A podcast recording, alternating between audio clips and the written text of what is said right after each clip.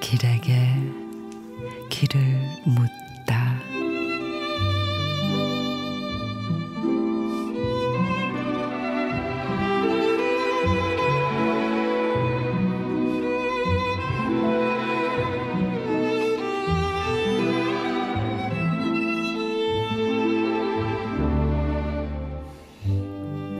시근덕 시근덕 그렇게도 몇 날을 울던 제 울음소리를 잘게 썰어 햇볕에다 마구 버무리던 매미가 울음을 뚝 그쳤습니다.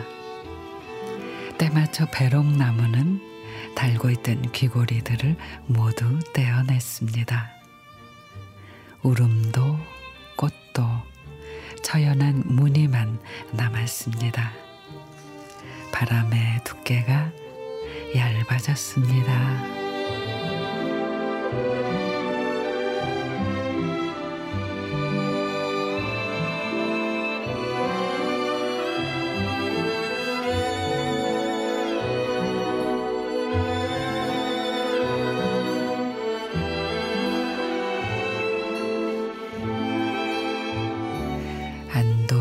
안도현 시인의 바람의 두께 바람이 많이 달라졌습니다. 그죠?